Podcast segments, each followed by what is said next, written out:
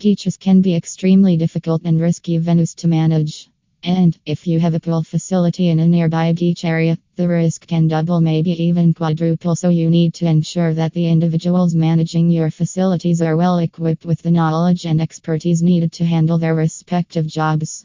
Pools and beaches have a whole lot of difference between them.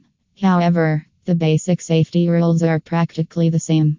Swimming in areas where there are no lifeguards patrolling a beach is definitely a huge risk and is something that must never be done by anyone.